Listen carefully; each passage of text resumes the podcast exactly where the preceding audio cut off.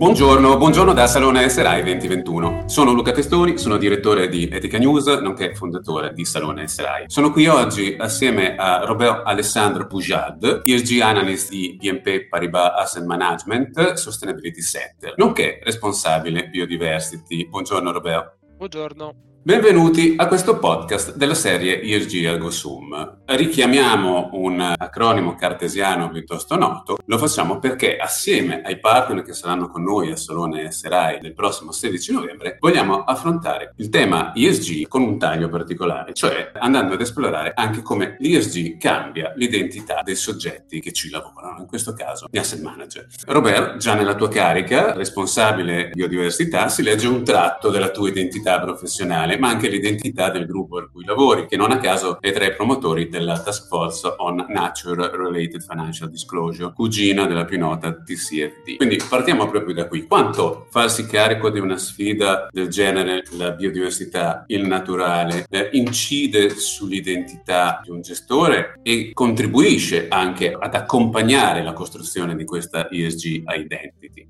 Beh, diciamo che la nostra missione eh, in BNP Paribas Asset Management è proprio di offrire ai nostri clienti dei rendimenti sostenibili a lungo termine. E la parola sostenibile è molto importante, quindi lì intendiamo sia i rendimenti sostenibili nel lungo termine, ma anche i rendimenti diciamo, equilibrati rispetto alla società e l'ambiente, quindi bisogna veramente avere in mente questa parte che è indissociabile, quindi come investitori lungimiranti non, non, possiamo quindi trascurare tutte le sfacciature del concetto di sostenibilità. Secondo i più importanti scienziati del mondo ovviamente la natura è in crisi, non si può negare, stiamo perdendo la biodiversità, il tessuto stesso della vita sulla Terra e questo è veramente accadendo a un ritmo allarmante. Tale perdita minaccia anche il raggiungimento dell'80% degli obiettivi di sviluppo sostenibili eh, delle Nazioni Unite relativi alla povertà, alla fame, alla salute, all'acqua. Quindi per questo ci siamo dotati di una roadmap su questi temi che è riportata diciamo in un white paper che è stato pubblicato recentemente a maggio e con questa ci siamo dati dati delle priorità, ovvero integrare la biodiversità nel nostro engagement con le aziende, quindi il nostro dialogo con loro, ma anche con le organizzazioni, con i policy maker, ad esempio, non soltanto con le aziende. E vogliamo anche approfondire la comprensione dei problemi che sono legati alla biodiversità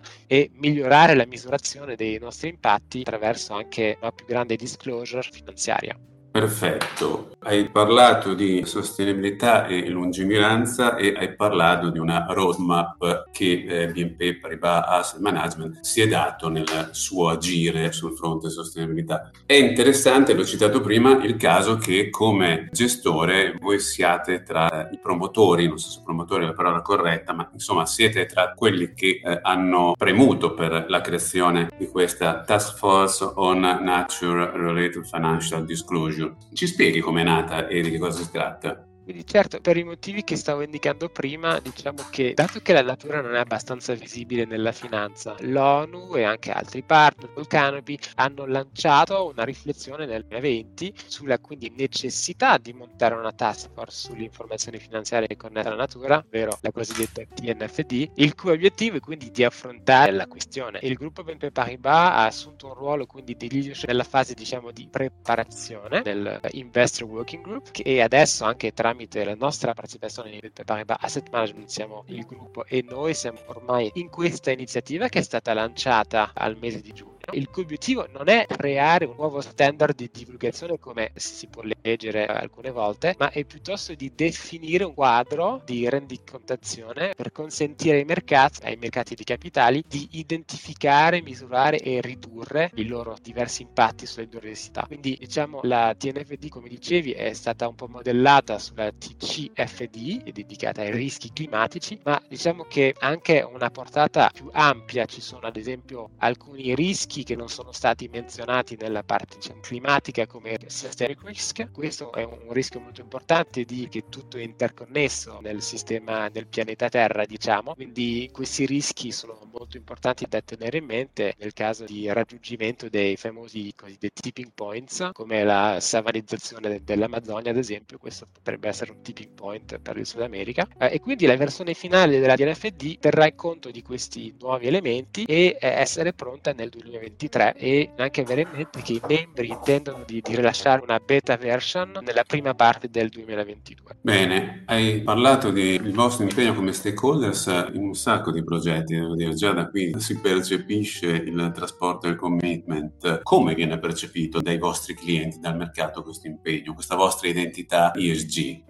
Diciamo che al giorno d'oggi i clienti sono consapevoli de- degli aspetti legati alla sostenibilità, soprattutto cambiamento climatico, come dicevo, l'aspetto carbonio è molto, molto presente e sono disposti a integrare queste problematiche nelle loro decisioni di investimento. Abbiamo visto molti clienti che hanno manifestato delle esigenze innovative, tanto anche molto difficile da fare, ma è questo molto challenging, quindi molto ambizioso, legate ai loro propri obiettivi individuali. Quindi ad esempio possiamo menzionare qui dei portafogli che sono concepiti per aiutare a raggiungere gli obiettivi dell'accordo di Parigi sul clima, questa è una cosa che si vede molto. Eh, la nostra credibilità viene dal fatto che l'impegno su questi temi per noi è di lunga data, diciamo, ma sappiamo bene che sebbene siano stati compiuti progressi significativi, occorre fare ancora molto di più per migliorare la qualità e l'accesso ai dati ESG delle imprese. Abbiamo menzionato TNFD, abbiamo menzionato tutti questi partnership che abbiamo creato, quindi su questo bisogna essere anche chiari con i clienti, essere anche modesti sui dati che abbiamo, su cosa possiamo fare, su cosa non possiamo fare, fiduciosi che con i vari regolamenti che sono in corso garantiranno maggiore coordinamento e anche standardizzazione e sarà questo al loro interesse ovviamente.